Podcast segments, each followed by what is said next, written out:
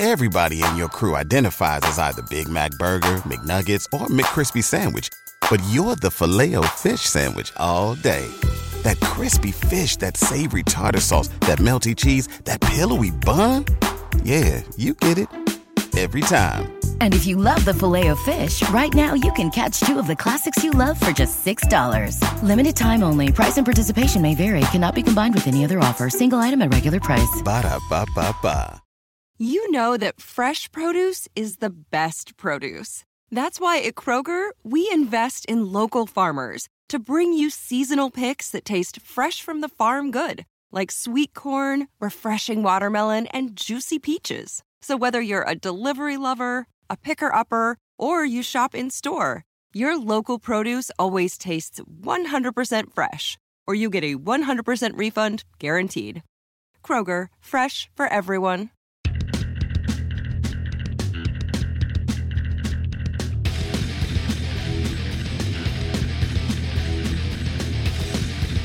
Hey everybody, it's in the clinch, the MMA podcast on the Fight Game Media Network. Paul Fontaine alongside Ryan Frederick, as always, and uh, want to thank you all for listening. And uh, please make sure to uh, subscribe to whatever feed you're listening to this on. Uh, we got uh, got a few new listeners in recent weeks, so that's always good to hear. And I just want to make sure that everybody's subscribing, and then that way you get you know you get a notification or depending on what service you use i use downcast and and it just everything just gets downloaded straight into my feed. And i i got all the fight game media uh, podcasts up and i don't have time to listen to them all. So i just delete the ones i'm not going to listen to and it's real easy and it helps out the site. So um, if you can do that and, and also if you can consider subscribing to the fight game media patreon patreon.com backslash fight game media um, it's just five bucks a month uh, helps support the site and you get some bonus uh, uh, content that you don't see everywhere else. So uh, please consider that. But we got a we got a packed show here. We got a couple shows that we're going to review, uh, and uh, and then we're going to preview the big uh, pay per view this coming weekend. I say that somewhat facetiously, but uh, pay, the UFC pay per views are usually it's pretty big. good. It's big for Canada. Well, yeah, I guess for Canada in 2023, it's first pay per view back in Well, four years. So I'm talking about it's big for Canada in the sense that they're finally going back to Canada. Yes, yeah, absolutely, and hopefully, uh, hopefully we get one or two more by the end of the year. But um, uh, speaking of returns, uh, we had the return of the Ultimate Fighter, ep- uh, episode one. This is the big one. It was back on ESPN. Well, on ESPN for the first time. Uh, back on TV for the first time in a few years, and um, it's uh, it was uh, the Ultimate Fighter, uh, McGregor versus Chandler. The uh, old guys against the young guys or the comeback against the up and comers, whatever you want to call it. Um, I watched it. You watched it. What'd you think? thought thought it was good. Uh, it's a it's a lot different than the tough of old. There's a lot more focusing on the fighters in the in the house and Mhm. and you know a lot of video packages packages. You know, you know saw both guys, uh, Nate Jennerman and Roosevelt Roberts, and I liked how they did it with Roberts. Roberts, and I hope they do it with all the people who had fought in the UFC before, where they kind of go back over their UFC history, what led to them being released, released, and all that. You know, that was kind of interesting to me. and you know, as far as like McGregor and Chandler's interactions, it was. I mean, it was what you would expect for those two. It wasn't really heated. It was rather cordial. You know, as Conor was being Conor, but not you know, not super boisterous. But Somewhat. you could, I mean, he was Somewhat. trying to get under Chandler's skin. Oh, right away. But yeah, of Like- course, of course he was. But uh, Yeah. you could really tell like whenever he was coaching the guys like he was committed to being there he didn't show up for the weigh in weigh in but Yeah. but uh you think that was for show? i think there's some stuff for show because i know i know there were some moments where they were for filming filming and he was out doing media stuff you know whether Okay. it be in vegas or he flew to new york for a day for a day so you know a lot of those times are there's designated important you know days that are are like not important to where if you have to take off for a day for a commitment commitment it's not that big of a deal you know weigh in days were there i think they just want they want you to be there on fight days and and other like important days. We've seen we've seen episodes in the past where the coaches where the coaches miss miss something something you Yeah. know here or there, here and there. it almost seemed like you know like maybe they set it up so that it looked like conor was just skipping because you know he's got better things to do meanwhile like you know like he actually did have better things to do that they wanted him to do but they made they played it into the story to you know like you know that oh yeah he he's too big of a star to show up at the weigh-ins like that's kind of what chandler was was saying um I, I like i love the line where they're talking about you know when they're gonna fight and what they're gonna fight at and and uh and and and you can see like mcgregor's quite a bit bigger than chandler. And uh he says chandler's like oh you know we'll fight at 170 if you want to. And mcgregor's like you know we'll fight at 185 we'll you'll do what you're told. And i just thought that was like you know that's just conor being conor right? Yeah, and uh, yeah. And then uh, you know and then him uh I, and, and I think I wonder if the reason we saw so many video packages is because of how the fight went. yeah. Um, you know, like I mean, the fight was over. That's the- that's the one seconds. thing. That's the one Yeah. like downer of, of Yeah. the show. You can kind of tell just by like how long it's going and what time it is. But especially if you're watching it live, what time what time it is. It's like because it starts at let's say it starts at nine o'clock our our time, and it's like nine nine forty eight, and they haven't gotten to the fight yet. So it's like, oh man, this is telegraphing that this fight doesn't last very long. And Well, I I I didn't watch live, but I I did. You know, I watched on delay, and then like the first before they got to a commercial, like I checked the time, and it, they were like 27 minutes in. Yeah. So it's like okay, and then you know, and then they had a couple quick segments and then commercial. And I didn't look at the time, but I'm like, okay, there can't be much time left on this show, and Yeah, uh, I- and then yeah.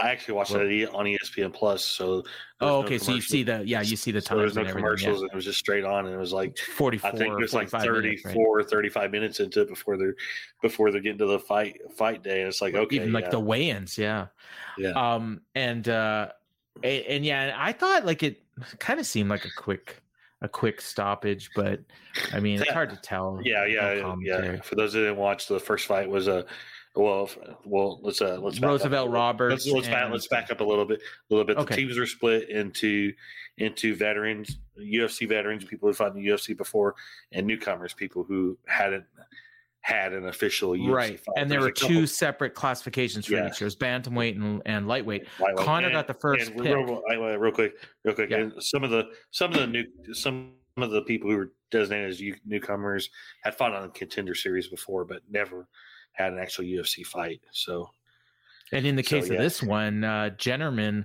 was a newcomer but he actually had more fights than roosevelt roberts yeah, yeah. And then the way they did it, they did they did a coin flip, coin flip for for uh whoever won the coin flip would get to choose if they want choose which classification of fighters they wanted. Or if they wanted Yeah. to choose the first fight, first fight, and uh who won the toy? Conor won, and he Was- chose he chose the bantamweights, I think. Uh, he chose one of the Yeah. newcomer groups. I, I'm not sure if it was the bantamweights or the Yeah, lightweights. Yeah, McGregor, McGregor he he chose the lightweight lightweight prospects, which Right. which uh I mean that had Lee Hammond, who was one of his main Yeah. main training partners partners. So that was not really kind of a surprise surprise. So that But then that basically gave Chandler So- all the veterans. the lightweight veterans, and then he got to choose choose first Yeah. uh, the bantamweights, and he chose the veterans, which kind of makes the dy- dynamic kind of good, kind of kind of inter- interesting. When I look at these, when I, when I look at these matchups, like Yeah. I see Chandler going eight and zero. Oh. Like I mean, there's, you know what I mean? Like I don't want to be like a spoiler alert. He doesn't go eight and zero, but yeah, okay, you can you can kind of tell from, but you can kind of tell from some of the clips. the highlights, yeah, The yeah. highlights There's of the one where Conor was obviously yeah, pretty yeah. happy about something. Yeah, yeah, that, that that's clear. Doesn't go eight and zero, but yeah, and then uh then they then after a training session they you know each coach uh ranked ranked Yeah. their uh, fighters in each in each division so that way the number one would face the number four number two against number three three against two four against one yeah Um, I, I was surprised Timur Valiev got ranked number three, yeah which you know I, I would have put him at number one at, at bantamweight, but um, Jace, uh, who was number But, I one, mean, was Hunter Azure. yeah but i mean that's Brad just, Katona. So they they did it just based on one little what hour two training session. Yeah. what the coaches saw during that during that. Probably some strategy in there too. Yeah. You know about like who they're going to fight and stuff. So Mhm. you know, guessing who the other team's going to pick. But um, yeah, so it was you know we ended up with Nate Nate Jennerman, number two seed against Roosevelt Roberts, number three seed at at lightweight, and um, yeah, and and Roberts knocked him out in like I don't know what it was, twenty seconds, like It was it was I think it was officially uh, eight seconds. eight seconds. Okay, yeah, and it was. I mean, it, it seemed quick, but you know, like I, I guess in a situation like this, it's technically an exhibition fight. You don't want the guys to take too much damage because even if they come back, like they may not be in any shape to fight again. Um, so you know, like eh, they're probably going to be a little more cautious than normal uh, on this. And he hit the ground, and then he was like right back up, and he wanted to fight again. And and the, the refs just like, no, no, it's over. Um, was it Chris Tognoni, the ref? Uh, Mark. Smith. Mark Smith. Oh, right, right. Yeah, you're right. Yeah, I mean um, there was two hammer fists, and he, yeah, he looked kind of out. It was it was it was a good good stoppage. yeah. I mean, and, and the other, yeah, and the other thing is with young fighters. Like if we would have saw this on the prelims of of you know like a fight night or something like first or second match, like they, it, we see a lot of early stoppages in those too. So, um, you know, I not say early, but you know, like they're not giving the guys and girls as much leeway when they're up and comers as as they do when it, when it's older. But yeah, they and then they showed like some highlights at the end of stuff that we're going to see later in the season, and it looks like there's a lot of good stuff coming. Um, you know, Yeah. like you know between Conor and and Chandler and and you know and his team and stuff, and um, I, I think it's going to be a really good season. It looks like so. Um, any other things you want to say about the show before we uh, move on? I I did like the fact that Conor was uh, an active participant in the training with his Yes, with- yeah, with he was team. yeah, yeah, team. Like he had them, he had them sparring, you know, whereas Chandler just ran his team through light drills. But McGregor was in there sparring with the with them, and and uh, you know, I kind of want to talk about uh, since we're kind of talking about it, uh, Dana's comments when he was talking about Conor, Conor and Chandler, and when it's going to happen. He's talking on Saturday, yeah, and you listen to what he says, and he, and he comes off as somebody who doesn't sound optimistic that the fight's even going to actually happen. really. So yeah, he- Wow. And he and he's kind of saying Conor like he's kind of putting it on Conor, saying the more he gets away from the sport, the less interested he is in getting back in. And if you watch the, uh, you know, we'll talk about it. I don't know if you've watched any of it, the McGregor Forever documentary. No, not yet. he I- I- he even talked about it. Like the longer he's on the sidelines, the less he's he gets up for fighting, and that's what he always wants to.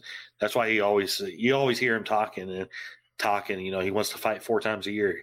Like he's dead serious about that because if because as long as he's like doing that and staying in training and staying focused on fighting, he doesn't lose interest in going to go into go to I guess the dark side. I guess you want if you yeah, if you call it, you know, he, he's the guy who needs to stay stay active. And you know what? Honestly, like there can I would place more of the blame on the UFC than I would on Conor about how inactive he's been been over the years. Uh, right. Well, yeah. whatever him- reason. I mean, that letting him go box uh, Floyd was yeah, like such. But a even- mistake. but even so, like even so, like I know stories of of him fight like like uh him fighting, and then two weeks later, like asking for another fight in two or three months, and and uh, Dana and then just telling him just be patient, just be patient, and then Oh. basically sidelining him for months and months because they want to save him for a big show. yeah, and I don't know. I don't know if it's because you know we got to pay him a bunch. We're trying to keep our keep our budgets, you know, as low as possible. I don't know what it is, but but there's a lot of blame. We could, uh, I mean, just based on based on kind of what Dana has said and what Conor said in the past, past, I think we've been robbed of a lot of Conor McGregor fights over the past few years for, and blame can be placed on Conor. It can be placed on the UFC. It can be placed on a lot of people.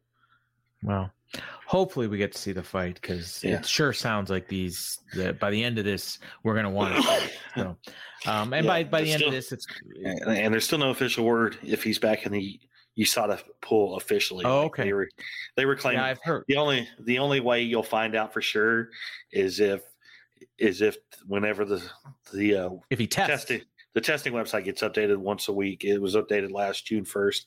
He hasn't been tested yet. That's the only way Yeah. you're gonna find out for sure whether or not he's in it. I would think if he was back in the pool, he would be immediately tested.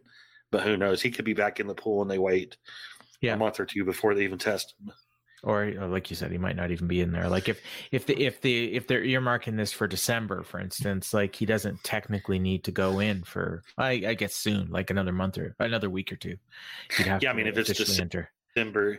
Well, we'll talk about later, but if it's like mid December, then yeah, he doesn't really need to until kind of yeah for another week. Yeah, Yeah, and if it's the end, then yeah, he's got till the end. it's not gonna be the end of the month. I know that much. Okay.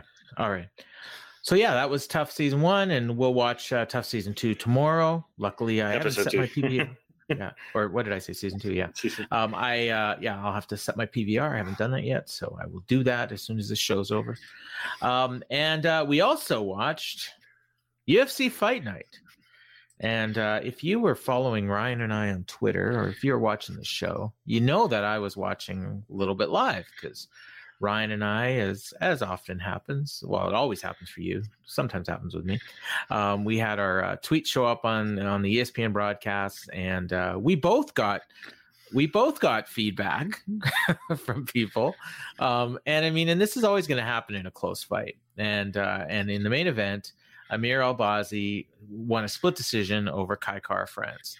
And um, I scored it like two of the judges did 48 47 for Albazi.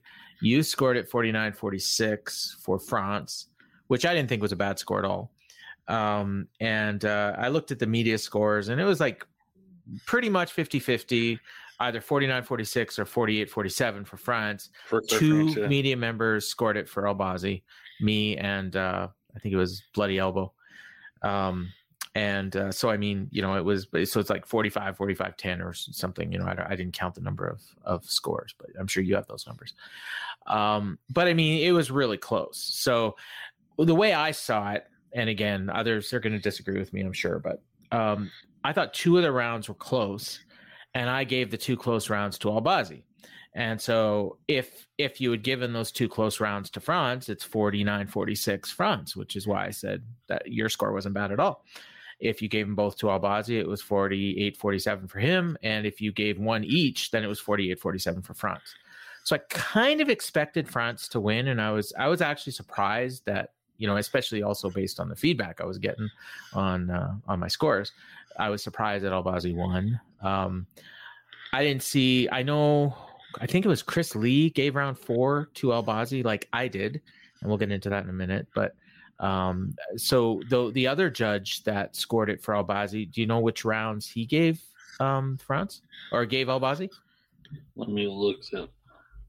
Um, because I, I it, what I thought was I thought round one was close, and you could have gone either way. France clearly won round two. Albazi, I thought clearly round won round three, and I thought France clearly won round five. So that left four, which I thought was close, and everyone thinks I'm nuts for thinking it was close. so that's why I'm I can't figure out which of round two or five that somebody would have scored for Albazi. Uh, damn it! Why are all these ads? Sorry, there's a whole bunch of ads. No, it's okay. over- And I assume you the, the only round score. you gave Albazi Uh, was probably three. yeah, uh, Sal D'Amato had it for Albazi. He, he gave him the first three rounds. He gave him the first three. Okay, Yeah, so he gave him round two. Michael. Which- Yeah, Albazi had had round two on all three scorecards. Really? Yes, and round three on all three scorecards. Okay, And so uh, there you had, go. and So- round one was round one was two one Kara-France, and round four was two one Kara-France, and round three was all Okay. Kara-France. Okay, so so round two, which I thought was clearly for France, uh, was unanimously for Albazi. So, but I mean, this is how close this was. Like you know, um, and and, and it's like thing. And, and again, you know, you can watch them back, and I, I, I you know, we, I'm, I've given no secrets about it. I never watch these fights back, but um, I think um, I've actually got it queued up here on my phone. And I don't have the volume on, so it won't interrupt this podcast. But I want you to talk about this fight, Okay. and I'm gonna watch round four Okay. with the sound off while while you're talking, and I'll be listening to you. Okay. Yeah. So here's how I had it. I thought round one was a clear round for Kara-France. Landed more, landed more on the feet. Uh, Albazi had a little bit of control time, but it was, but even whenever he had the clinch against the fence, his Kara-France still actually landed a little bit more. And uh, so, so yeah, I had the first round for Kara-France. Now, second round I had for Kara-France, but I thought that was a little bit closer, and Kara-France still. Still landed more, more through the round. It wasn't a whole lot of ac whole lot of action. They only, you know, 16 11 in the in the significant strikes. Wasn't 16 11 for who? For, For France? France. Kara-France. Okay. Yeah. Kara-France. Car France outlanded Albazi in every round. I'll- Okay. We'll and I down. scored I scored that one, like I said, for France. Yeah. And So I'm watching, I'm a minute into this round, and I don't see either guy having an advantage yet. Like it's Yeah. they're just throwing at each other. Nobody's landing anything. Yeah. So. Okay. So and uh yeah, yeah, and uh round three I gave to Albazi strength of the takedown. He had a lot of ground control, but the Yeah. but it was also an interesting round because because the best moments of the round was actually when they got up at the end and Kara-France landed a flurry there at the end. That Yeah. had That's the hurt. stuff I was watching right Yeah. before we went on the air Yeah, that I was so- saying. Oh, I'm not even sure about this round now. So honestly, if you gave that round to Kara-France, wouldn't shock me. Okay, round four seems to be the debatable round. Here's what it was: twenty-seven to five in significant Yep. strikes for Kara-France. Albazi only landed seventy percent of the strikes he threw, so he was throwing a lot, but not landing. He was five out of twenty-nine, whereas Kara-France landed nearly landed over forty percent. Kara-France also had a takedown, takedown the round, but it was a, it was. He didn't do anything with it. It was mostly working to the legs and body for I'm watching. France. Okay, I'm almost two minutes in, Yeah. and I had- still have yet to see either one of these guys land anything. It was it was more And- so in the it was in the second half of the round. Okay, because and and and the other thing is is Albazi is controlling the pace, which Yeah. is only supposed to be considered if you can't really give, you know, either guy. So I just saw Yeah. Albazi land a pretty good kick to the body, um, and uh, you know, and and now now uh, France is starting to take over. We're I'm at about yeah almost halfway through the round now, Yeah. and but neither one of them is landing anything. Like Yeah. I don't know how how France landed 27 strikes in this round. Yeah, Like you know, and again, the stats aren't always yeah. accurate. Stats don't tell the story of the pitch. Yeah. the the entire story of a fight. But watch the last two minutes. But in but in round five, round five was a clear Kara-France round again. Okay. Yeah, yeah. That I mean, he nearly finished. Okay, so here's okay. So so Albazi's starting to get some control time here now. And this Okay. is we're at 220 left in the round. He takes his back, he brings him to the ground. Now they didn't count that as a takedown, but he brought him down and he's controlling the back. And I'm sure this is why I gave him the round. And then he landed a strike on the way out. So and we're now at two minutes left. And the live odds are actually in favor of Albazi at this point. He's at minus 140 Yes. and France is at plus 110. But by the end of the round, France was, I think he was like plus, France was at like minus 400. So something happens in those last two minutes that just swung the better's odds. Um, but I don't know what it was.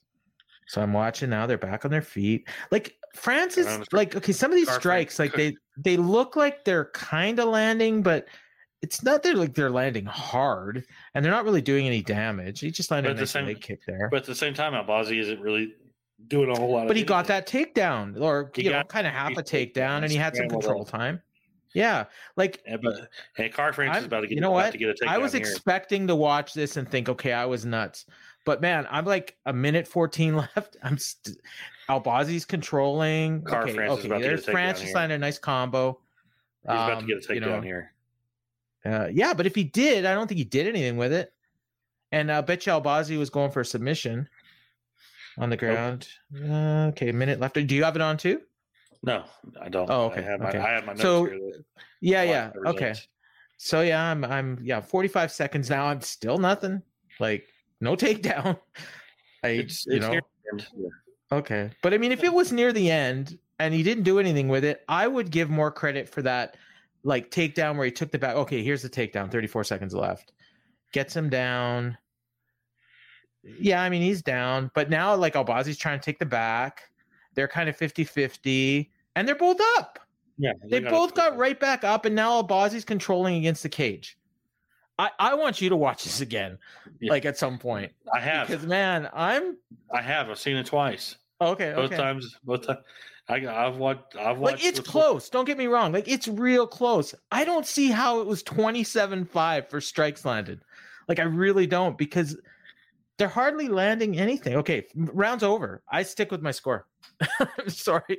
Yeah. I thought I, I I'm- honestly thought I was going to change my mind. I really did. Uh, and I never watched these fights back again. But I just watched, and I'm sticking with my score. I mean, you're the I'm only sorry. person. You and Chris Lee are the only people I know. know. who gave who gave round four to him. So, Well, bloody elbow too, right? Oh, bloody elbow. Bloody elbow had one, two, three for. Oh, really? Okay. Yeah. But um, I will say, so what I was thinking when that round was over was, okay, I already had it two one for um Albazi going into that round, and I'm thinking like I really feel like whoever wins the fifth round should win this fight, but I really don't think France did enough to win that round. I like I just really didn't think that. And normally in a case like this where it's super close, I will probably just give the round to the guy that's down and then make it tied going into the fifth. But I really I know you're not supposed to do that, but I always do. And I did not think that that was deserved here. I really thought Albazi won the round. Like I thought that that like I thought the striking was pretty even and that one kind of partial takedown that he got, he did more with that than France did with the one that actually got scored a takedown. Like if you actually watch those two takedowns, like I don't know how one gets scored a takedown and the other one doesn't. Like eh, because to me it was like he Fran- Albazi actually had more control time on his takedown that didn't get counted than France did on his that did get counted. And I think I saw the control time, and Albazi actually had more control time in that round. If I'm was like mistaken. 23 seconds to 11. Yeah, seconds yeah. they- Yeah, yeah. That's that's and and then that's nothing. no, and but the significant strikes, like I think people are making too much of that because when you watch the fight without stats, I don't see how it was Yeah, 27 even, 5. even total strikes was 29 to seven. So Yeah, I know, but I just like I was saying, like I didn't. It was hard to tell what was landing and what wasn't landing. That's that's what I'm saying. So I mean, I assume if you're at cage side, you probably can tell a lot easier what's landing and what's not landing. But um, but like I say, I mean, obviously I was in the minority, and you know, and and uh, and but I mean, I will say two two. I mean, I think you missed- Same way I I think you missed a lot of the leg and body kicks because That could be. You know what? And those I am 27, out of, out of those 27 significant strikes, 15, 15 were, were leg and body body strikes. Okay. And you know what? I think that is a bit of a weak spot for me Yeah. uh, when it comes to um, when it comes to scoring fights. I think I sometimes miss those because I'm focused on the head. And as someone pointed out to me on Twitter, I think something about Kara-France, and there's a few other fighters like this. I actually was used to be like this with um, Bisping a lot, um, where um, certain just certain kind of fighters, I for some reason score them wrong, and they pointed out that somebody pointed out that in the fight that he previously had with Askarov, I scored it for Askarov, and uh, most people scored it for Kara-France. Uh, that was another like um, it was 29-28 across the board for, by the judges for Kara-France, and I was one of four media members that scored it for Askarov. Um, so maybe it's something about the way he fights that I just I'm not seeing it. You know, I don't I don't know. I, I you know I, I can concede that. You know, and maybe I need to watch his fights a little bit differently. Um, because I did notice that with Bisping a lot, where like I thought he was losing rounds that he was winning because just because of the way he fought, and it caused me to look at fights differently after that because I was not watching for the things that was winning him the rounds that he was winning. So, but yeah, so we we had the split decision, and uh, you know a lot of people were real upset that Kara-France lost. Albazi moved to seventeen and one. I think he was calling for. I think he wants a title shot. I don't think he's gonna get it. Um, but uh, you know, I, I I probably like maybe they'll even rematch these guys. I don't know. I don't. What did uh, did Dana say anything about it? Uh, I, I didn't hear. He didn't. Okay. He didn't talk about talk about. He talked about Conor, and then he talked about something Yeah. we'll talk about later. Okay. And Okay. He, So I mean, then he talked. And he talked. He actually talked about two things we'll talk about later. okay. All right. Uh, what do you think's going to happen coming out of this? Uh, I mean, Albazi's gonna have to fight another top contender uh, if he wants to. If he Yeah. wants, He's he's got to get a definitive win. because Brandon Brandon Royval is next, and Brandon Brandon Royval is the backup for the Moreno Pantoja fight. But even so, he's next. He's next in line. So Sal Bazzi will need to fight. What I mean, You should put If it- him uh, put him against your boy Manel Kape. yeah, or if Fig- if Figueiredo is actually going to stay at 125, 125, who knows? Who knows there? Uh, Yeah, that would be another good one. If he can beat Figueiredo, then he definitely deserves a title shot, um, or Kape for that matter. But I think Yeah. Kape would finish. I think Kape would knock him out. Um, he certainly could. NFL Sunday Ticket is now on YouTube and YouTube TV, which means that it just got easier to be an NFL fan, even if you live far away. Like maybe you like the Bears, but you're hibernating in Panthers territory. But with NFL Sunday Ticket, your out of market team is never more than a short distance away, specifically the distance from you to your remote control. NFL Sunday Ticket, now on YouTube and YouTube TV. Go to youtube.com slash presale to get $50 off. Terms and embargoes apply. Offer ends 919. No refund. Subscription auto renews. What's up? It's Kaley Cuoco. When it comes to travel, we all have a happy place. I just went to my happy place. I just went to Maui, and it was truly amazing. Priceline has always been about getting you to your happy place for a happy price with deals you really can't find anywhere else. Like up to 60% off select hotels in Costa Rica or five-star hotels for two-star prices in Cabo. Go to your happy place for a happy price. Go to your happy price, Priceline. Um, Yeah. I guess the other big thing on the uh, on the thing, and I mean, uh, I'm sure he's going to get one of our stars, but we got to talk about it. Jim Miller, um, you know, he uh, he knocked out uh, Jesse Butler in 23 seconds, quickest win of his long illustrious career. Um, poor Jesse Butler. Um, apparently, a friend of uh, James McDaniels. Did you know that? uh, did not know that. Yeah, yeah, he tweeted about it. Um, and uh, he's, you know, he Well, says, "Oh, it'll be bad." I I can't see that. So Oh, okay. Oh, right. Yeah. Yeah. No, he apparently they're buddies. I don't know. I don't know how they know each other or whatever, but uh, where's he from? Yeah, he's from Louisiana. So that's probably probably how they know each other because yeah, uh, James McDaniel's from there. He doesn't live there anymore. But uh, Jim Miller, yeah, knocked him out in 23 seconds. And uh, he uh, did his promo. They asked him how long he thinks he's going to fight. And uh, he's like, well, I'm just going to keep going. And, you know, I've said I want to get to three UFC 300 and, and we'll see what happens after that. And I mean, that's probably a year away. So no, that's uh, timeline says April. April. Okay. So there you go. Less than a year. And uh, he's going to get it, obviously. Uh, probably fight was- two or three more times between then and now. He was talking during the week about getting to 50 UFC fights. Yeah. And what's he at now? 45? 42. 42 so eight yeah he could do that. That'd be like two years for him. I mean the pace he's going Yeah. and and i mean you know like he's not like just hanging on. He's won four of his last five um you know and and uh what i guess well he had a bit bit of a rough stretch before that but seven seven of his last uh or some- 10 i guess or 11 so i mean you know he's a lot of guys you know do worse than he does um, you know, there, there was a stretch there where he lost four in a row in 2017, 2018, but since then he's, you know, he's coming on. He's getting a lot of finishes. Um, you know, and this one was prob- probably the most impressive of them all. It's just four. Actually, wait a minute. One, two, three, four, five, six, seven, eight. His last eight wins have all been by finish. Yeah.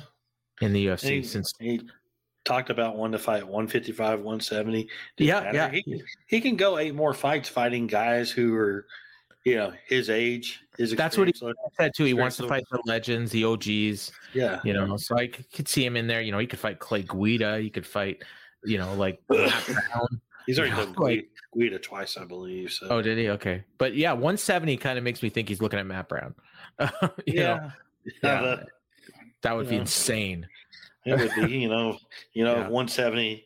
robbie lawler Well, Robbie Lawler's retiring after his fight. is he okay connie's retired already right Yeah. Uh, Jim Jim Miller against Bryan Barberena. oh there you go well he's not an og but yeah that would be fun Yeah, I mean, but Uh, but guys who've been around. who, Yeah, yeah, You know, yeah. I've got you know Tim, Tim Means. You know, he guys. fought michael johnson I can't remember. Michael that- Johnson's on a that'd be a good one. bad stretch. yeah um you know michael johnson probably beat him uh just you know because we wouldn't expect it um but yeah i mean there's a lot of those guys out there i mean he's Yeah. fought joe lauzon before but he could fight him again Hasn't fought Michael Johnson from what I see. well there you go that's a good one that's a, probably the kind of fights he's thinking about right like Yeah, kevin lee you know Um, Could be, yeah. yeah. Uh, but yeah, so I just wanted to bring that up, and uh, and and we'll we'll we we should do our three stars, and we uh real quick, yeah, we also kind of got to give Jesse Butler props. Imagine being a Yes. guy like him who's what he took the fight on two days' notice. yeah, forty eight hours, but uh, uh you got to kind of be a guy like him who's who's earmarked for the contender series. All of a sudden, you get a phone call, phone call, hey, they want you in the UFC. Can you make weight in forty eight hours? Like, yes, yes. Uh, I was like, okay, I'll do it, Uh, do it. Okay, who's my opponent? Jim Miller. You know, and it's like you're facing the guy with the most UFC fights and UFC wins of all time. Like, like Yeah, you're not going to say no, but it's like, oh, that's a kind of a tall, tall task for your debut. And he tried coming out, coming out with that body kick right away and rushing in, but yeah, that left. he's got Those- he's he's got some decent like fights in his record. I'm just looking at it right now. He fought he fought Maggio Fulin. Um, he fought Ray Trujillo, who had like 52 fights. So he's not like you know he's he's fought some experienced guys before, Yeah, but I mean get- nothing like Jim Miller. Yeah, yeah, he'll, he'll get at least two more fights on full Yeah. camp. On full camp, so we'll have to worry about trying to win win a final contender series, and he'll get to show what he what he has against a guy who is not the experience level of Jim Miller. Yeah. Yeah, he'll get he'll get somebody at his level, and he normally and we should mention this too. He normally fights at featherweight. Oh, yeah, that too. So, you know, and, and so he's fighting Jim Miller, who, I mean, he's a small lightweight, but still, you know, he's probably not used to dealing with that kind of power um, that Jim Miller has. And obviously, uh, Jim Miller sat him down in uh, quick fashion. And it was a, I mean, he, he, he hit him with the one, hit him with the right cross, and then he finished him with the left uppercut. And I think he basically knocked him out twice. Because, uh, you know, if he wasn't out the first time, he was lights out the second time. But but he was, I mean, he was going down and his eyes were closed. And then that second one, sometimes that second one wakes you up, and this one looked like it put him to sleep again. like, and he was down for a long time. Um, they they went back, they came back from commercial, and I think he was just waking up. So um, yeah, nice performance from Miller, and hopefully we see Butler again on a full camp. So, and we will, we will. So, um, all right, uh, you want to do your three stars? Yeah, yeah. My first one is Jim Miller, so we'll just Yeah, throw that Get that out of the way. throw out of the way. Okay. Number two is Karine Silva. Holy Yeah. shit! But Yeah. Did she look like a monster? Monster. She got Ketlen Souza down right away, and then got a knee bar that was just nasty. Popped Souza's knee out. Souza was tapping. Minute forty-five. What's her Silva's- nickname? Uh, I don't know off the top. Killer. Of my head. Yeah. Okay. Yeah. She looked like. Yeah. She lived up to it. Yeah. She's somebody to keep an eye on at fly, flyweight there. There. And my third star, I'm going to go Damone Blackshear. That's a Uh, good one. yeah, he uh, finished the one with Lacerda in the second round. First round was a lot of a lot of scrambling on the ground, but Blackshear landed a lot of punches on the ground. Lacerda got tired from all of that, and Blackshear just took advantage in the second and finished him. First UFC win for Blackshear. Uh, he got to do this one on a full camp. looked looked you know looked comfortable in there as opposed to his first two first two fights. So, and I'll be interested to see him in the future there. So, there's my three stars. All right. Uh, mine, I would have gone Miller, obviously, but uh, I'm going to go with uh, Bruce Leroy, Alex Caceres for my first star. Um, he, we we kind of said last week, like if this fight goes a distance, Caceres is going to win because Pineda has every single one of his 28 career wins and even uh, a no contest, all were finishes for him. And so if it goes a distance, he was probably going to lose. And what happened was he came out strong.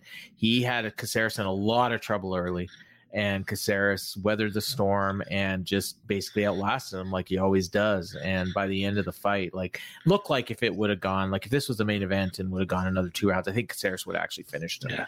in the fourth or fifth round. So Yeah. Before you go to your second star, can I interject? Because I do have a criticism of Alex Caceres here.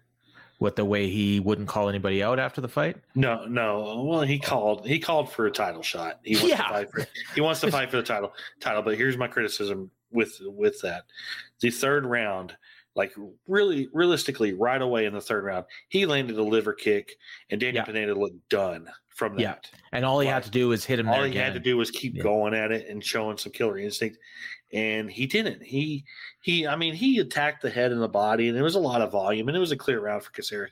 Caceres, but you had the guy in trouble trouble. If you want to fight for a title and you want to compete with those top featherweights, you have got to show that killer instinct and that you will that if you see your opponent hurt, you are going to go in there and finish him because because when you start getting to the upper echelon of 145 and you're fighting the Ilya Ilya Topurias and the Chi- Chiga Chikadzes and and the Korean zombies and the Holloways and Oh. the Kattars and all those guys, you get the Volkanovski and Yair Rodriguez.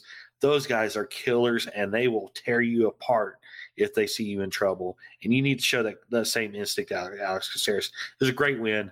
You look fantastic, but I want to see more of that killer instinct when you can see that your opponent is literally on the brink and another couple of liver kicks would have finished finished him instead of instead of letting him go the distance because because even though you kind of very clearly won that third round, Pineda almost had you in trouble and he dropped you at the end of that third. And had it Yeah. gone another minute, it might have not been the outcome might have not been. been the Plus, same. you never know what's going to happen with the judges. yeah, exactly. Yeah, yeah, as we saw in the main event. Um, all right, so my second star, uh, Don'Tale Mayes. Um, he uh, he finished Andre Arlovsky in the second round. I thought eh, maybe you know a little early, but the, the stoppage, but the way like he was pounding on him, like I mean, it was he may Arlovsky could have maybe gone another ten seconds, but I don't think Mayes was going to let up, and he was going to finish him either way. So I think the ref just kind of saved Arlovsky from taking some more punishment. Um, Arlovsky didn't seem too happy that the fight got stopped early, but you know he's old and. Uh, it was a big win for uh, for Mayes though. Um, you know, two three minutes and seventeen seconds into the uh, second round, and uh, third star, um, biggest upset on the card. Uh, Mohammed Naimov uh, knocked out Jamie Mullarkey. I think this was another one that was short notice, right? Like he took it Yeah, on yeah, like five days oh, notice. Yeah, about weeks or so. Yeah, and and uh, and Mullarkey was a huge favorite, and he had he was actually, I believe, his original opponent. He was an underdog.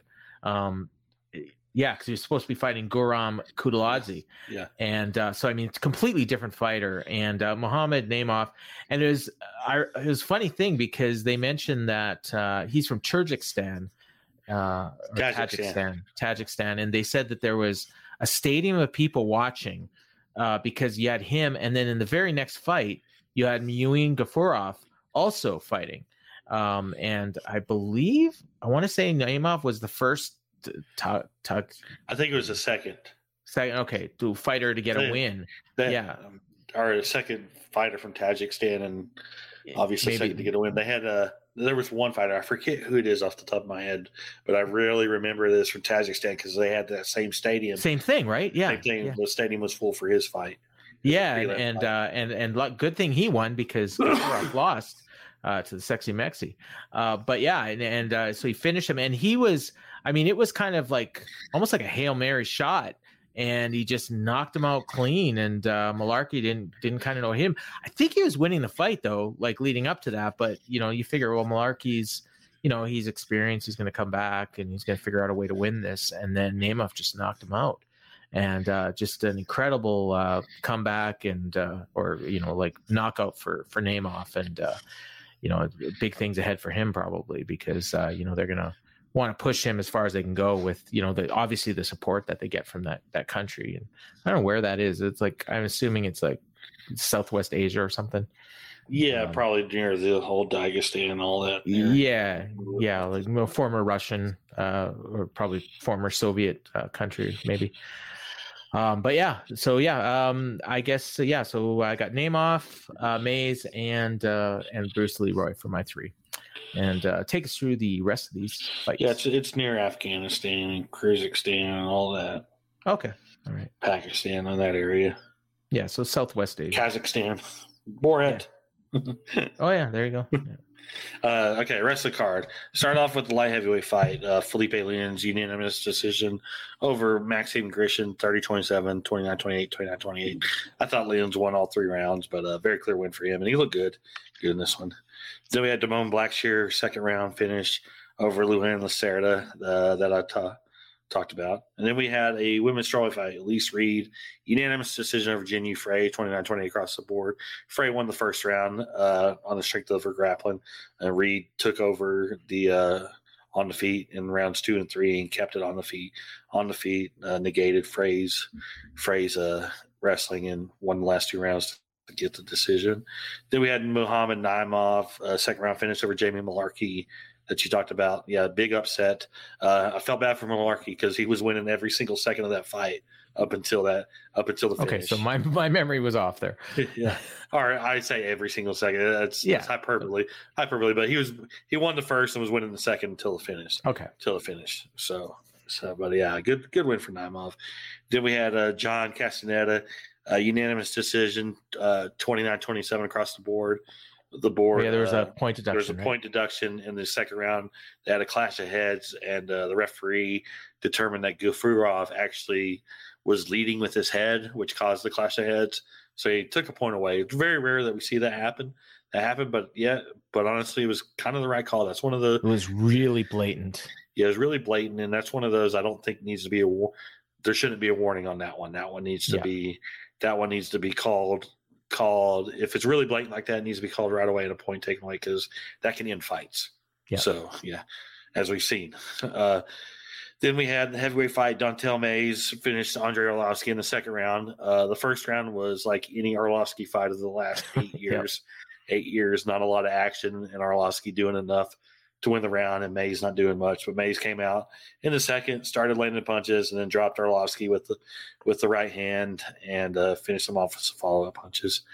Uh, then we closed out the prelims. We had a bantamweight fight. Daniel Santos, uh, unanimous decision over Johnny Munoz, 29-27 across the board. Uh, Santos just controlled the grappling. Munoz couldn't get him down. Was basically pulling guard, and Santos was very active from the from the top and also more on the feet. Santos did have a point taken away. So at the very beginning of the fight, literally the very first strike thrown was a groin strike by Santos. So oh, he yeah, he that got was a- one of it the was a bit- worst groin it was a bad it was a bad one. So Yeah. he got a warning. He got a warning. And then the third round he landed another groin strike almost almost immediately at the start of the ra- start of the round. And he got the point taken away because he got warned warned earlier. I do want to criticize Santos in his corner here. Here, you know, usually when you get a warning and then you have a point taken away, most fighters are like, "Yeah, okay." Him and his corner both were acting like the biggest babies in the world, just complaining and bitching and moaning Yeah. about the point being taken o- taken away. Dude, you were warned. Warned. You're at that point. You're in control of your strikes. Just make sure you're not hitting the groin, and you have no rebuttal. I thought that was. I thought it was a very bad look for him the way the way him and his corner were acting after the point was taken if away. you didn't because- if you didn't see this groin strike, yeah, the way that he hit him, his his foot was parallel to his ass. Like that's how far the, the yeah, leg came. okay. Yeah. and and oh. I, I'm going to get graphic a little bit. Johnny Munoz posted a picture of him, picture of the at the hospital after the fight. He was pissing blood. I believe it. Like this So- was this was so, one of the worst groin strikes you're ever gonna see. So yeah, had- and he didn't even take the full five minutes. He only took like three. Yeah. I was I was surprised. So yeah, so yeah, they were bad. So yeah, Yeah. guys, if you get points taken away, Just shut accept, accept responsibility. Just shut up, fight. Yeah, Yeah. And then uh, kicking off the main card, uh, Elizeu Zaleski dos Santos scored a split decision over Abubakar Nurmagomedov. Zaleski was coming back from a USADA suspension, was a big underdog, but uh, he, you know, his striking was still very good, and uh, he won. In my opinion, he won the second and third. I get uh, Nurmagomedov. He was grap he was grappling too much, and he had no success in the second and third round of getting Zaleski's to the ground, and there was a lot of just hanging on, and he didn't he. I really think the way he fought the fight cost him the fight, and uh, this was definitely Zaleski just because he was able to land with more volume and land better shots on the feet, won him the last two rounds. Uh, then we had Karine Silva first round submission, knee bar over Ketlen Souza I talked about.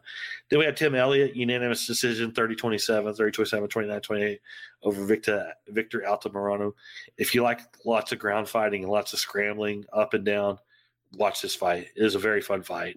Fun Yeah. fight. Just just a lot of just a lot of groundwork and a lot of just fun submission attempts. And Elliott, you know, this is kind of your typical Tim Elliott fight that he has when he wins. Just a lot of a lot of crazy. This power. would have been my fight of the night. I was I was surprised that it didn't Yeah. get it. Yeah, yeah, and then we'll go we'll get into that in a second. Then Yeah. uh, then we had Jim Miller, twenty three second knockout over Jesse Butler that we talked about. Then Alex Caceres unanimous decision against Daniel Pineda, 29-20 across the board. If you take what I said just now about Tim Elliott and Victor Altamirano fight and multiply it by like four, that's what this this fight was. Just a lot of crazy, a lot of even more crazy groundwork, and just just Pineda had had a deep arm bar. I think it was in the first round on Caceres. Said I don't know how Caceres got out of that. Out of, out of that is crazy. It looked like his arm was backwards. Yeah. And here's one thing I also got to say about Caceres: his hair. I don't know, like, like I love it. I love it. But if I'm an opponent, I'm saying something like, like make that guy cut it or braid it or something, something because his hair is so big that I think it his hair actually blocked some of Daniel Pineda's choke attempts because he just couldn't get around the hair to get around the chin. like like that's what it looked like to me. To me, it was just kind of crazy. But uh, yeah, but yeah, Caceres looked good, good, except for needs that killer instinct, like I said. Yeah. And then of course the main event, Amir Albazi split decision over Kai Kara France. Very, very debatable decision. Not a robbery. I I don't call this one robbery.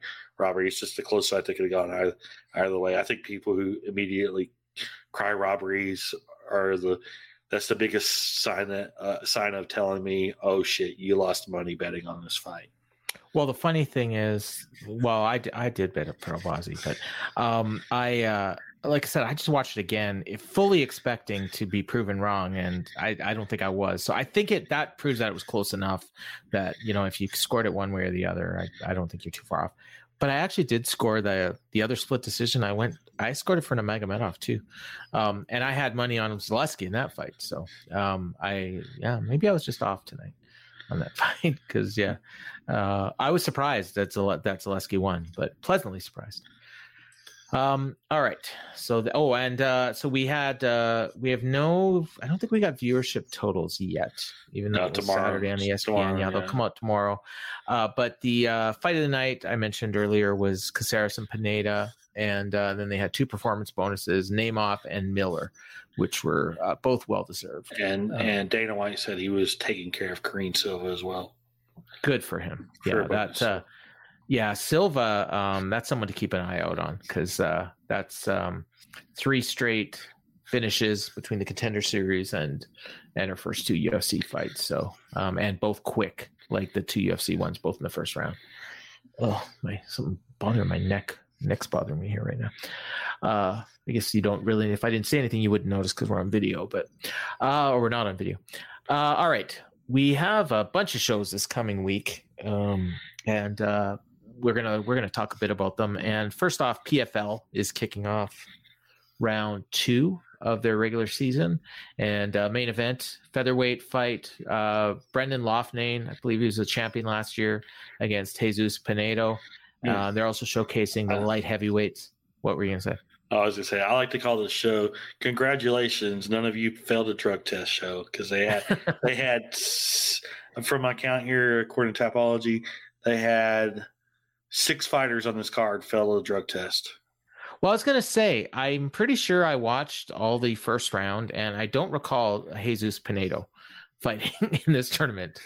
So I, I gotta think he's he's the first. Uh, this is his first fight in the tournament.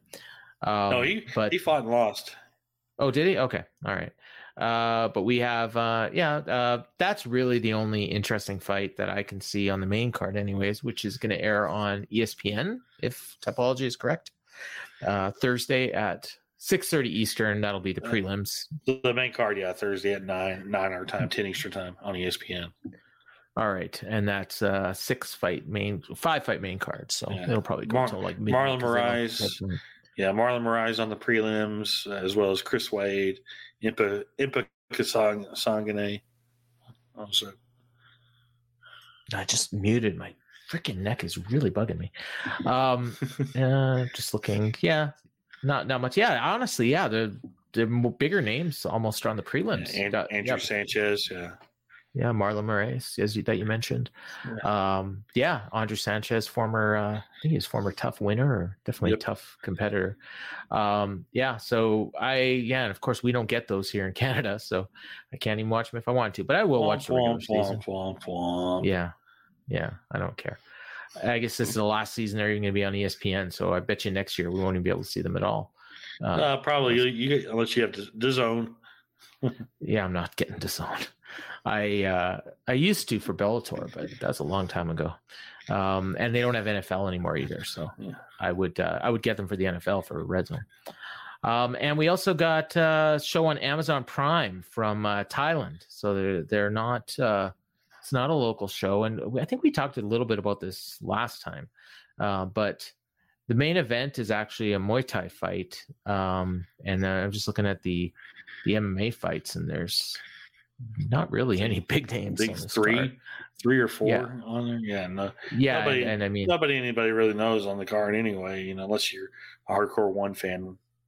yeah, or or a or a fan. I think uh, Guto Inocente. I believe that name sounds Guto familiar. I think Inocente. he may have. Yeah, he's, think he may have fought in Bellator. fight. He's on Yeah, UFC. Jer- well. Jeremy Miado. is his name. I've, I've seen I've seen him a few times because I used to watch all the one shows when they were on Fight Network. So I've seen him, but yeah, those are, those are the only names I recognize. So not much here, but it will air on one. Um, so on, on Amazon Prime, I should say. Uh, so 8 p.m. Eastern is the broadcast time on on uh, Prime, which I would imagine it's gonna be on tape delay. Um, probably Yeah. taped earlier in the day. And uh, we got a few regional shows as well. Uh, just I got the list up here. Uh, BFL 77 on uh, UFC Fight Pass. That's our buddy Jason. Sometimes commentates for them. Uh, just looking down the card. Bruno Santos fighting on the card. Uh, big UFC veteran uh, fighting for the uh, BFL Middleweight Championship. Probably the only name anybody's going to know on this card. Uh, just looking at it. Jamie Siraj. I've seen him before as well. A lot of Canadian fighters, obviously. Um, and the main event is Dejan Kajish against Rodrigo Cezinado for the BFL Welterweight Championship. And uh, what else we got?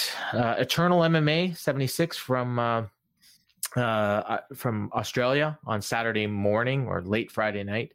Uh, and that is on UFC Fight Pass. And a lot of fighters from here end up on you know some of these Australian shows uh, that uh, UFC will run. So you look at the kind of guys in the top fights, and you'll probably see them in UFC at some point. Justin Van Heerden, uh, Blake Donnelly. Those are uh, the two biggest, uh, most experienced guys. So I would imagine we'll see them on a next time the UFC shows up in uh, Australia or New Zealand. And uh, I think that's it for the big uh, shows this weekend. Here, here's a anything. ra- here's a random one. It's this show called Peak Fighting 29 in Amarillo, Texas, but it's got a main event of Derek Campos against Diego Brandao. Where are you seeing that one? That not on It's on- Tapology. It's on Tapology. It's on page two if you're on the MMA. It's on. It's That's on not. Saturday. It's on Saturday. Oh, it's not streaming. That's why It's not I, streaming I, I filtered. Yeah, I filtered. It's not streaming. I, oh, yeah, yeah. I don't. I don't filter. I don't filter just because you gotta see interesting fights. Like yeah. This. Let me Like see. this is uh, completely ran, random fight between a UFC veteran and Brandao, a Bellator veteran and Campos. That's wild. You'd think they would put that on some sort of streaming because you might get Yeah. some freaks watching that. Uh, that's in your neck of the woods, yeah. Diego Brandao, Uh, Derek Campos. Uh, Cody I Pfister's on the card too. I want to call Amarillo my neck of the woods. It's like a five. It's it's it's closer to get to get to almost Kansas City than it is to get to. Oh, really? Amarillo is like five, four hours, five hours away. Okay, I see one fight on this card. Luis Luna fighting. I'm almost positive I saw him on one of these other cards that we were looking at. So I think sometimes these fights, um, you know, guys sign up for two or three, two or three more. But uh, I don't know if you if you pulled up the whole card. But yeah, Cody Pfister is also fighting on the card. I Yeah, thought he retired a couple of years ago. I think he's. re- I think he's had as many refi- retirements as uh, Ric Flair. We'll put it to that way. Oh, there you go. Nobody's on the Terry Funk level yet in MMA. Uh, no, no, not yet. Maybe Conor But- is. Uh, Dan Dan Severn. No, he's probably never retired. Actually. yeah. Yeah, he's still fighting. I think he's fought not that long ago. Um, all right, and uh, that brings us to the big one, uh, UFC 289 from uh, Vancouver. Uh, that is at the uh, Rogers Arena on uh, Saturday, Saturday night. Main event: Amanda Nunes and uh, Irene Aldana, or Irene Aldana. It's originally supposed to be um, uh, Julianna Pena, which would have been the third fight in their trilogy, but uh, Pena was injured, pulled out. So we've got another Mexican fighter uh, going for a title here, and uh, the way 2023 has been going, uh, you know what? Like, yeah, probably not the worst bet in the world to throw a few bucks on her. Yeah. Um, you know, I let's look at the odds. She, you know what? Actually, she's not that. I'm surprised. She's only a plus 260. Actually, I think I'd rather just put the money on Nunes because not too often you're going to get minus 330 on Nunes. I think Yeah. maybe the fact that all these Mexican fighters are winning titles might have something to do with that. Um, but uh, yeah, I, I, I honestly like to me, like I don't know, like I'm not, I can't really even find any reason to believe that Nunes isn't going to just walk right Yeah, through her. But I don't know what you think. Yeah, first thing off, uh, first first UFC show in Canada since September 2019, which coincidentally was also in Vancouver. So, Oh yeah, so- yeah. There was a show scheduled, I believe, for 2020 that obviously got postponed. I think it was Yeah, Halifax or something. And somewhere, uh, somewhere, yeah. yeah. And then uh, Nunes, I think the question the question we're going to have before every Amanda Nunes fight coming up is: Is this the last time she fights? And yeah, we got to ask that question here. I don't believe so. I think she's she's got some more left in her. Left in her. They are having another child. Child. So so that will probably be she like needs the money.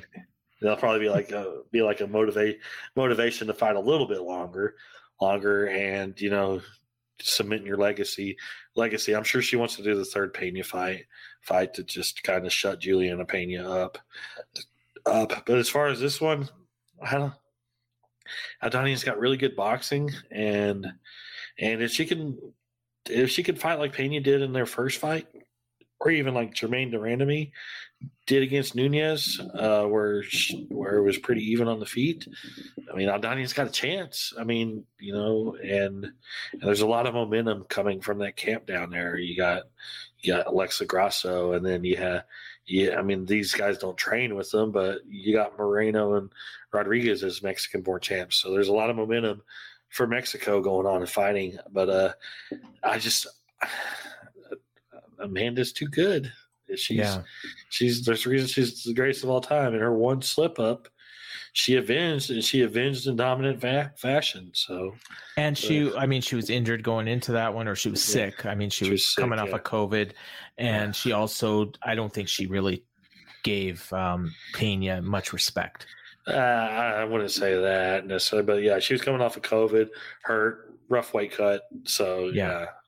yeah, So yeah, I guess that's something to keep an eye on. We'll see how she looks on the weigh-ins, and uh, but yeah, it seems, you know, especially at minus three thirty, like it's not very often you're going to get her at those kind of odds. So um, yeah, to me that I, I was kind of surprised when I saw that, and maybe we're going to see those odds come up by the time we get to to closer to the fight. Um, and then of course the co-main, which I think in a lot of people's eyes is it may be the real main event. Um, Charles Oliveira, former champion, former lightweight champion, against Beneil Dariush, who uh, is you know somebody that's probably earned a title shot already. Uh, but he, if he beats Oliveira, he definitely has earned a title shot.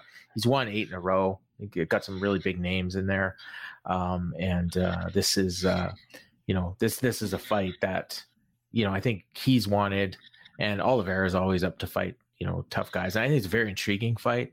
They both have a lot of different skills, um, you know, between striking and submissions. Um, I think I give Oliveira the the advantage on the ground, but you can't. Dariush is not no you know no no slouch on the ground, and I think Dariush is probably a slightly better striker. Um, but I don't know. I think Oliver is a better striker. No, Oh, so so you give them No. both? Okay, so but Dariush is just he's got heart. he's got and- heart and he's a really good wrestler. And Yeah, can- yeah, yeah. Very strong, very strong grappler. So Oliveira's big advantage, in my opinion, is uh, somewhat negated. Uh, but I mean, we've seen Oliveira submit guys he shouldn't have necessarily submitted easily. So Yeah, it's uh, very intriguing, and uh, you know, and again, I think whoever wins this uh, probably is you know next in line for the lightweight yeah. title. something I wish, and I'm not, and I'm surprised they didn't do this, but I really wish they would have made this five rounds. We've seen, Yeah, we've seen yeah. a lot of, a lot, we've seen a, I say a lot, we've seen a few non-title five round pay per view co-main events. you know, especially on this card. Yeah, and I think that would have added something to the something to this fight because because I have the feeling it's going to go the distance, and we're going to be one of those like. Man, I wish this would've gone so 10 minutes." close that 10, 10 two more rounds may have may have you know made it more clear or something, or who knows? Yeah. Um, and other than that, like it's you know your typical Canadian card, just a lot of Canadian fighters against uh, you know non-Canadian fighters. Although I think we've talked about this before. I think there's only like 14 or 15 Canadian fighters on the roster, and we've had a few shows recently with two or three Canadians on them. So there's only I think six. One, two, three, four, five, five, Pickin- the five pickings Canadian are fighters. The pickings are slim right now. They need to load Yeah. up. They need to find some Canadian prospects and get them in. Yeah, but I mean, I think uh, COVID hurt that a lot. Yeah, it did. And- yeah, and uh, and then some of the other some of the guys that are winning on the Canadian regionals are like older fighters that probably don't have much upside in UFC. You know, like my boy Jesse Arnett and people like that. Um, although I would like to see Jesse Arnett get a shot at some point, but time's kind of running out on him. Um, but uh, yeah, so uh, but uh, you know, there's there's a few interesting fights here. So give us your three fights to watch. Now I will admit that this card did take a lot of hits. There was a lot of Yeah, a lot of good Thompson. a lot of good fights on that were scheduled that that fell apart for for reasons. Stephen Thompson, Michel Pereira, they they just got moved. They never signed a bout agreement. I mean, we lost Khalil Rountree against Chris Daukaus, lost Hakeem Dawodu against Lucas Almeida. There was a there was another fight that never there was another big main card fight that never got announced that that ended up getting pushed back to another show another show that would have that would have helped this one as well. But uh yeah, three fights to watch. Number one on this list out of the top two should be obvious to anybody who's looking at this card and has listened to, sh- to the show, and that's featherweights Dan Ige against Nate Landwehr. Nate Landwehr is a madman, one of the most exciting and entertaining fighters in the UFC. Dan Ige is a hell of a fighter, always coming out looking to throw down, throw down. This fight should be fantastic, fantastic. Uh, yeah, yeah. I just I saw your your messaging me. I'll look at that in a second. Uh, number two on the list, uh, middleweight fight: Nassourdine Imavov and uh, against Chris Curtis. They were supposed to fight on a on a uh, Ares FC show. They got canceled during the, when COVID happened.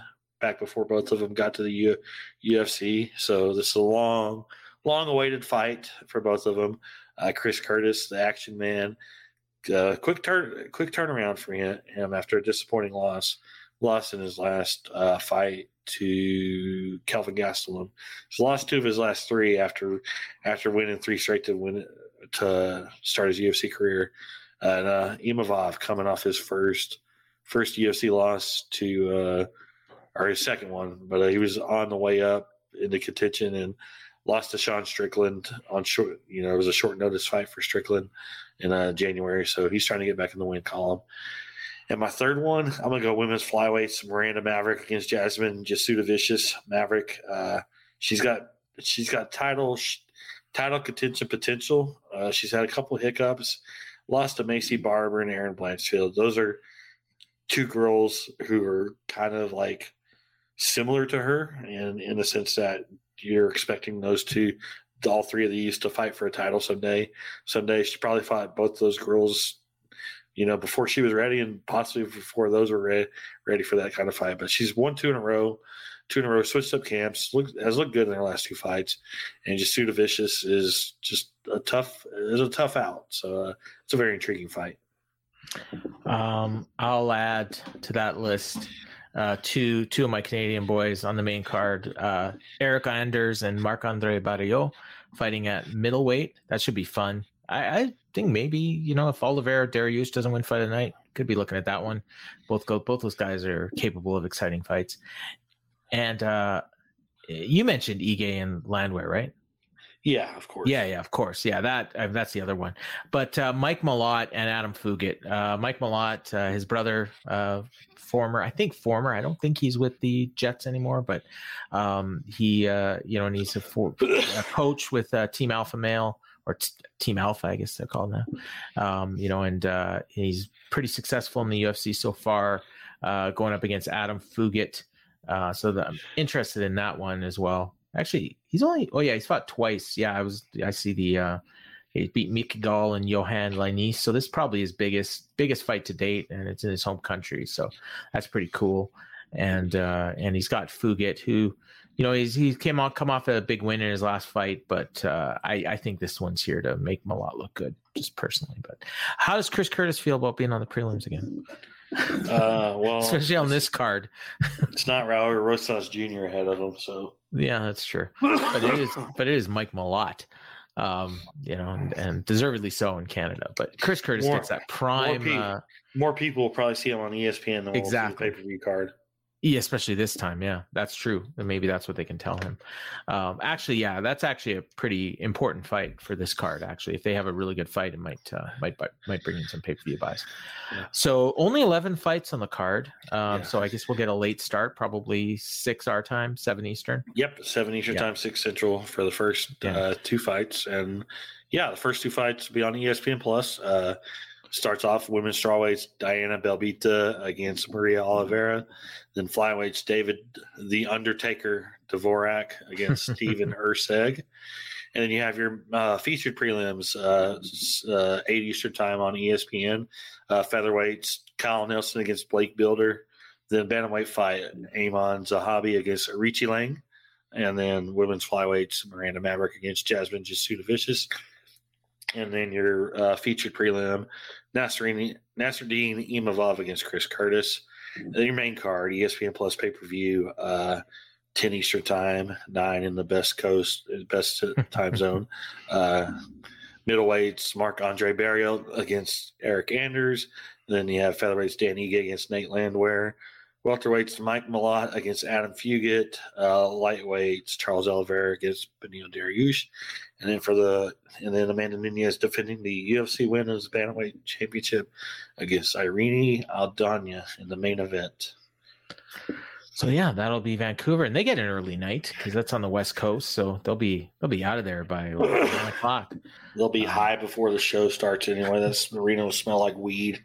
So Uh, no doubt, no doubt. I wish I could go, but believe it always or does. not, believe it or not, uh, Vancouver is probably further away from me than you are.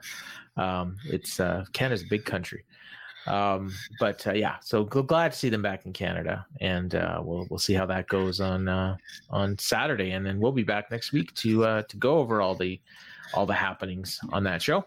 So next up is our question of the week, and we talked about it earlier. Um, that um, what was that guy's name? Jesse Butler, who took that short notice fight against Jim Miller. Well, if you listened to us last week, we previewed Jared Gordon was supposed to be fighting Jim Miller, and uh, we commented on the fact that he had just been knocked out like a month ago, and we didn't. Neither one of us understood how he even got cleared for this fight. Well, he was pulled. So what happened? And, Uh, and our was- question is, who is to blame? Okay, so yeah, who's to blame? On Wednesday, uh, during the fighter media sessions, he had his media session. He talked about when he got the phone call to take the fight on short notice, he needed to cut 39 pounds. And at the time, he was also dealing with a mild concussion because he had just fought on April 22nd, 22nd, and he, and uh, it was the headbutts the headbutt with uh, Bobby Green that Yeah. that uh, dropped him, and then Bobby Green landed some punches that knocked him unconscious. And this was on April 22nd, and then he got a call three weeks later to fight, to fight. And okay, so here's the question: Who's to blame on this? On this? Okay, have you noticed? Do you remember how we always used to get medical suspensions Yes, after I was fights? just going to ask about that. after fights, and then all of a sudden, you know, I don't know when exactly happened, but lately, it's been within the last year or two. These shows in Nevada, they're not releasing medical suspensions publicly these days. And this we was at the this was at the Apex. That that yeah, fight. those- yeah, that was at the Apex. So this is Nevada. They're not. They haven't released medical medical uh, suspensions in a long time, long time. So there's no public record that you know any media member can see. Well, hell, well, why is he getting a fight when he's on a medical suspension? I heard from a manager, and the same manager posted this uh, posted this publicly on Twitter that even the managers don't have access to the Nevada Commission about how long the medical suspension is. The only information they're given from the commission is whether their fighter's license is currently suspended or not. So there's a whole lot of fucked up shit going on right now, right now. And you know what? The UFC should have records of who's on medical suspension, suspension or not. But the way Nevada is being is be Nevada has gone from the most transparent commission in the war in the US to the least transparent commission in the US. And and it seemed to shift once the UFC started not leaving the apex, almost like Mhm. there was deals cut. You know, we've kind of heard a little off the record stuff about shen- some shenanigans going on, going on, and then, and then you know And the maybe whole, answering and then the whole, maybe the whole answering power the question about- thing, Maybe answering the question about why they are so willing to do these shows in front of no fans. Yeah, and uh, Dana White was blaming Jared Gordon on that, saying that he should have told the told them whenever they called him, called him, you know. But at the same time, when they're calling him, calling him, and he's probably feeling like he's he's okay to fight, fight. He's he's not going to say no because money, paycheck. That's a paycheck, and if you turn down a fight, fight, even if it's the situation is bad for you, even if it's short notice, your contract gets automatically extended, and they're mad at you for turning Yeah. down fights. I mean, next thing you know, Dana White's cutting a promo on you. Oh, Yeah. Jared Gordon doesn't want to fight. you know, yeah, I mean, he won't do that for Jared know Gordon, but we get, but we Jared get, Gordon, we get the point. Get Yeah. the point. And it's just like, I really kind of want to place the blame first on Nevada yes, for not even yes. because because they need to their managers they they need to let the managers know like medical suspensions like who who's on it. I don't know. Daniel rubenstein is the one who who made the comment. I don't know if he's jared gordon's manager or not but he's like if i don't have access to who to who is has a medical suspension or not and a lot of times they don't actually update update the licenses except whether they're suspended or not not only that only they said only in drug test moments then i don't know if my fighter is actually cleared to go because my fighter is going to tell me that he's good to fight but i want more assurances and there should have been this this, this should have never he should have never been been in the fight to begin with Okay, here's what I would say. Regardless of a medical suspension, um, and and obviously Nevada deserves most of the blame Yeah. here, but if a guy's knocked out, there should be minimum 90 days before you're fighting again. So in that case, then UFC should not even be asking anybody to fight if they've been knocked out in the last 90 days. yeah and and that's easy enough to have a record of. You look at the guy's record. You know why they even asked him. You know a- after what happened, and it's you know it was a fairly high profile fight. It was I think third from the top on the main card. You know, as Bobby Green, it got a lot of attention because of what happened. Like it's no secret that this guy was knocked out. Eh, You know, and and I mean, put it this way, I remembered it. so if I remembered it, they should have remembered it. You is another story. Like you're gonna remember everything, but me, I barely remember what happened last weekend. So, um, you know, and when I saw Jared Gordon's name pop up there, I was like, "What?" And I had to look to. Did I remember what I thought I remembered? Yeah, no, that's there. And how did he get in this fight? And sure enough, I mean, there's no way he should have been. So, and then the weight is an, is a whole other issue. And and you know, if you're being asked to fight at you know at 155 and you're weighing 189 or 194, I think you said he had to cut 39 pounds.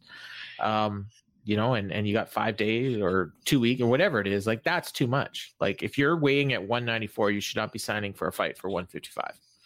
Um, you i think it was 191 is what it was okay, at. well 30 35 pounds then to get to 156. 35 So, yeah yeah, but still, that's that's a lot of weight to cut in a short period of time when you're recovering from a concussion, or you know, like that's just.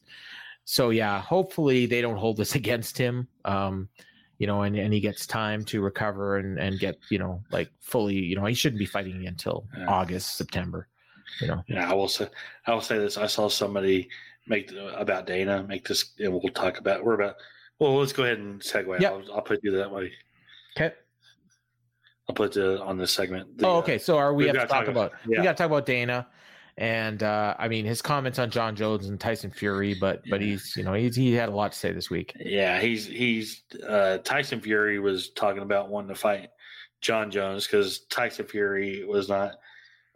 I guess negotiations for his next big boxing match aren't going aren't aren't going well. I guess I don't know. You know, he's not. He doesn't have a fight, an official fight lined up lined up, despite all the talk about who he's going to fight. And he's talking about Jon Jones and Dana White said "I- any amount of money won't stop me from making this fight. Which, which Dana is a. I saw. This is what I was going to say about Dana. I saw somebody post this on Twitter, and I was just like, you know what? That's an actual, that's an accurate description of him these days. Dana White is a twenty four seven walking contradiction. Yeah, He, because uh, because no, careful. not. People are gonna say you're you're biased I, against. I him. love I, I love Dana. I love Dana. I, know. love the UFC. I love the UFC. I love the sport. Love the sport. But he he says a lot of stupid shit, and and I think we all know this. He says a lot of stuff. He says a lot of stuff. I don't believe him when he says you know. I think a lot of it's just posturing and media games. We know that fight's not going to happen because Dana wants it under UFC rule, under MMA rules, and and you know when they're trying to keep keep you know everybody goes it's like everybody goes like well you know ufc profited 387 million dollars they can afford to pay tyson fury they profited 387 million dollars because they were trying to pay fighters as little as possible you know that's a bit that so they're not going to break the bank for tyson fury they're not going to pay him fifty No. million dollars and jon jones 50 million and he's not gonna fight anyways. So Yeah, it's not going to happen. It's just stupid posturing. But, but yeah. I guess on a slow week, you know, that kind of overtook Dana's comments more than anything this past weekend because that's Yeah. all he wanted to talk about.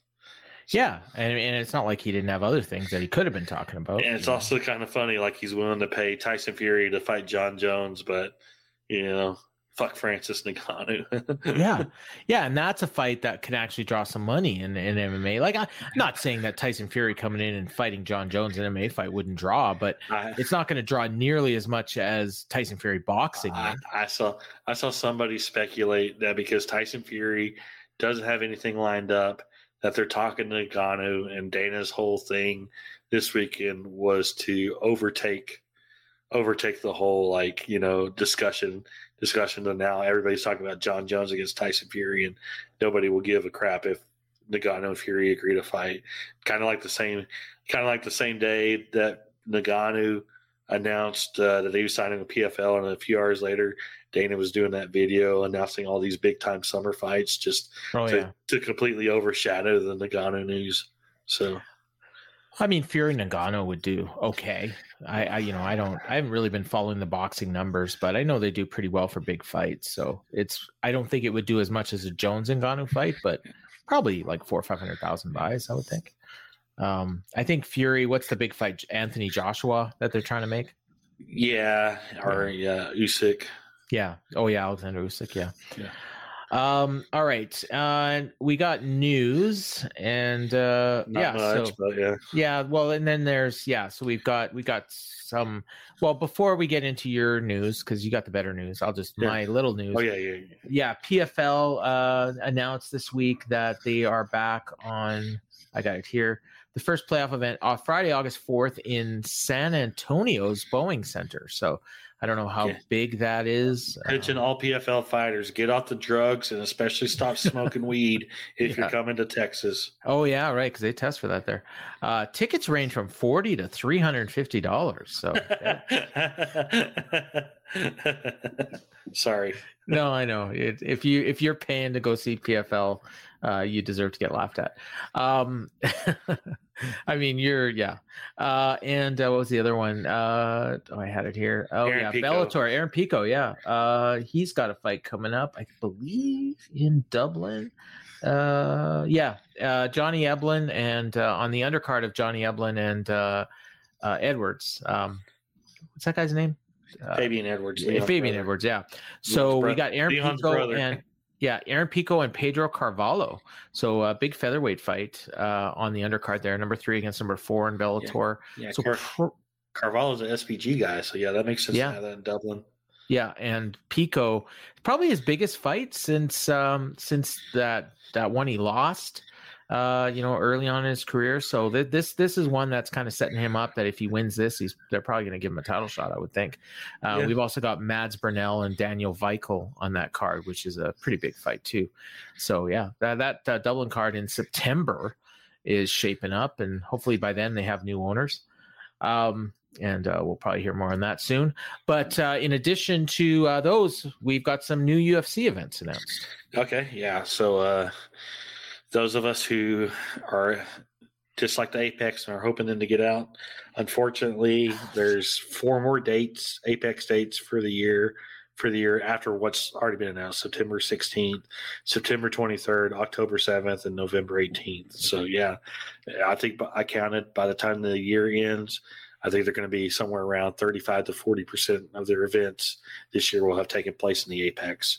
It's kind of Wow. sad. It's kind of sad that nearly half their events now are still in a fucking warehouse.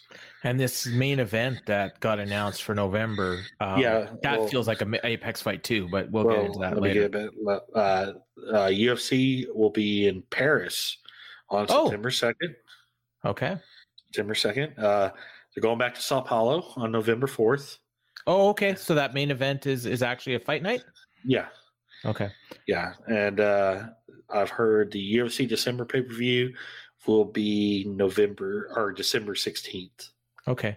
That Which Paris is card. which, you- you which real quick December 16th doesn't make sense to me. That's what the, apparently that's what they put in for the for the Nevada for a license. Uh, that's kind of odd because December 16th is the first Saturday of NCAA college football bowl games and oh yeah. ESPN and ABC airs a lot of it. So so they don't have it.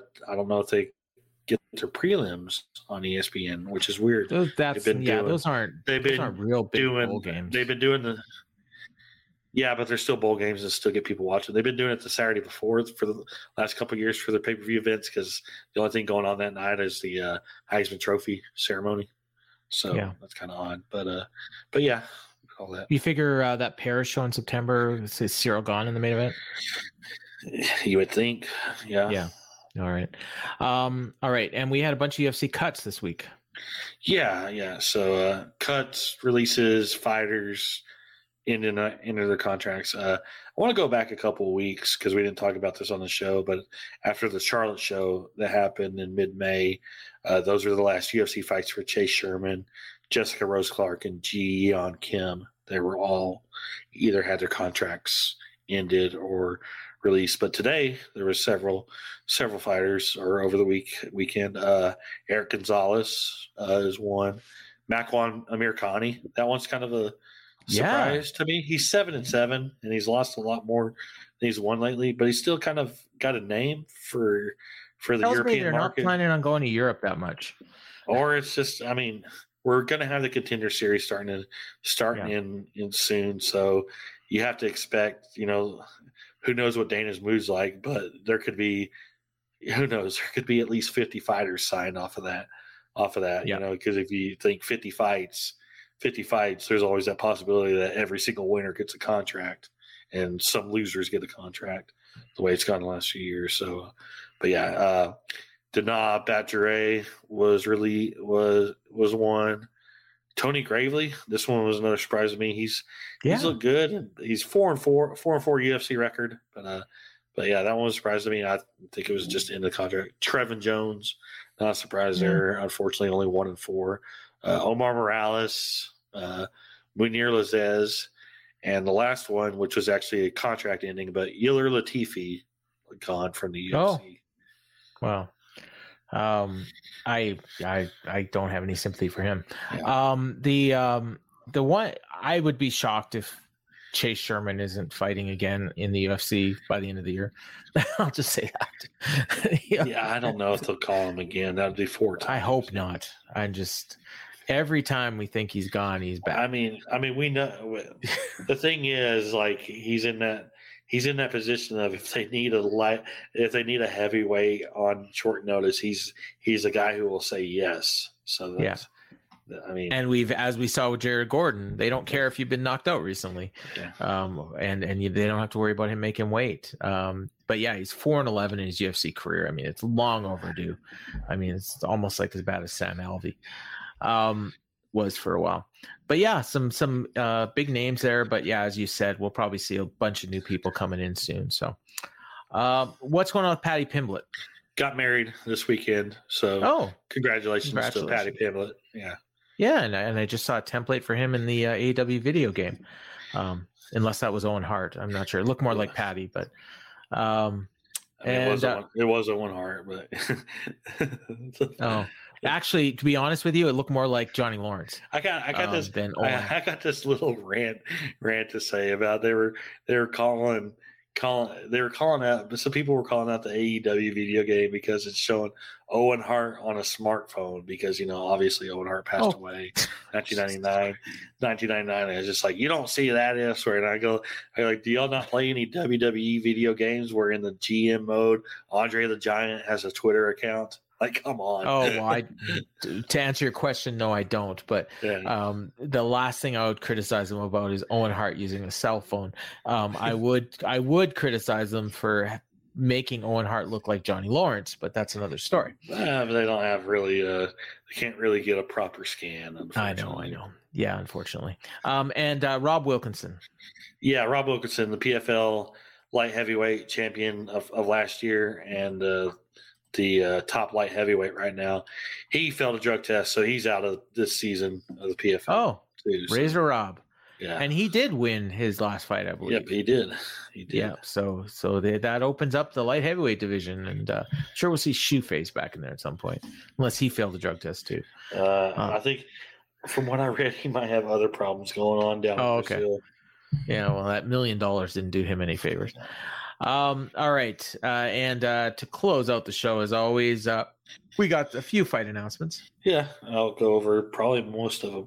Uh, UFC Fight Night on July 1st at the Apex. Oh, I got one more news item real quick that I found Okay. funny.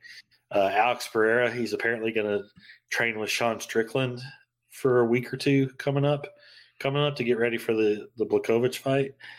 And uh, Pereira also said, I don't know if he was joking or not, that he's also planning on learning more English from Sean Strickland. Which I don't Oh. know if learning English from Sean Strickland is the best idea in the world. So Well, I guess, uh, yeah, I don't. If you're te- if you want somebody to teach you English, I mean he'll he'll teach you all the wrong stuff and all the bad stuff. But he's not the first guy on my list. was, MMA I uh, would go to. was Jason Miller unavailable? Uh, was Marvin Vettori unavailable? Yeah. That's Well, Marvin. Vettori was. Uh, where did we see? He was at the UFC this this weekend, wasn't Yeah, he's training in Vegas now. So Yeah. yeah. Yeah. So anyway, okay, back to fight announcements. UFC Fight Night, July first. I brought that up because Sean Strick. This is show Yeah. Sean Strickland's in the main event, but uh, the heavyweight fight: Blagoy Ivanov against Alexander Romanov, and Macy Chiasson against Yana Santos. Uh, UFC 291, Salt Lake City, uh, January or July 29th. Uh, excuse me, Matthew Semelsberger against Yohan Lainesse, Roman Kopylov against Claudio Ribeiro, CJ Vergara against Vinicius Salvador at flyweight, and at women's flyweights, Joanne Wood against Priscilla Cachoeira. That's uh, twice on the show. Yohan Lainesse has been named. Yeah, well, because Talked about him yeah, earlier. Yeah, because he's Canadian, but not on the Canada card. Yeah. Yeah. Uh, UFC 292, Boston, August 19th. It will be the return of Chris Weidman from the broken leg that he suffered in the Uriah Oh. Hall fight a couple years ago. He's fighting Brad Tavares. So, Have they ever fought before? nope. Okay. Nope. And then uh, also Gerald Meerschaert against Andre Petroski on that card. Ooh, And then the the Sao Paulo show we talked about that was just announced for November fourth. It's a long time away, but it's got a main event: uh, Curtis Blaydes against Jailton Almeida, which is a pretty major main event. So yeah, Yeah, that is because that I mean that's a big fight in a big like spotlight for Jailton Almeida. yeah, Um, because I mean if he if he beats Curtis Blaydes, um, you know he's like one step away from a title shot. every and for those wondering, I was like, why are they announcing a main event for November? November in, you know late May, early June. Well, Almeida was openly after, uh, was talking about his after his last fight, which was a month ago, there at the Charlotte. He didn't want to fight until October or so. They book an event in Sao Paulo. They want a Brazilian Brazilian up and comer to headline the show. Yeah, just make that fight. You know, who cares? Yeah. Who cares? And the rest of the the rest of the card they can just pull Yeah. together in the last month. Who cares? That it's, who cares That's five months away? Five months away. You know, they, neither one of those guys are going to be ready, wanting to fight before then. So, yeah, Yep.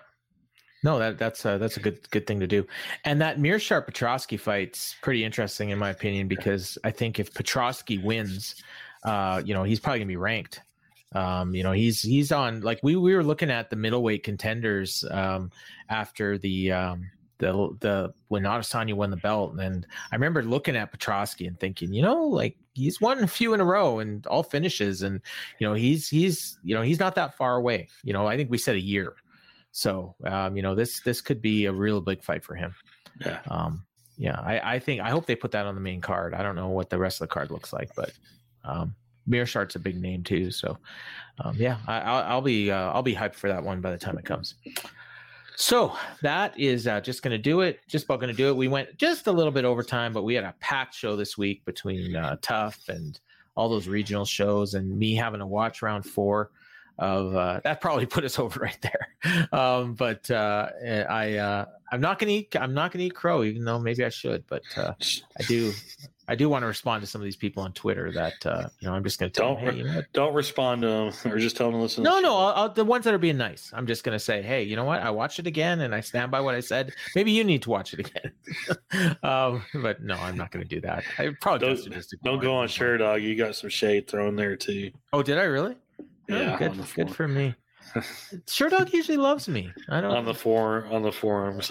Oh yeah, funny. yeah. There, I'll. I might. No, I'm not going to do it. I haven't been on Sherdog in years, uh, but yeah, I. Uh, but I'm. I'm. I'm cool. I stand by what I said. I watched it again, and I would score it the same way again.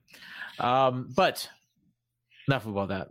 Uh, Ryan, where can the good people find your work?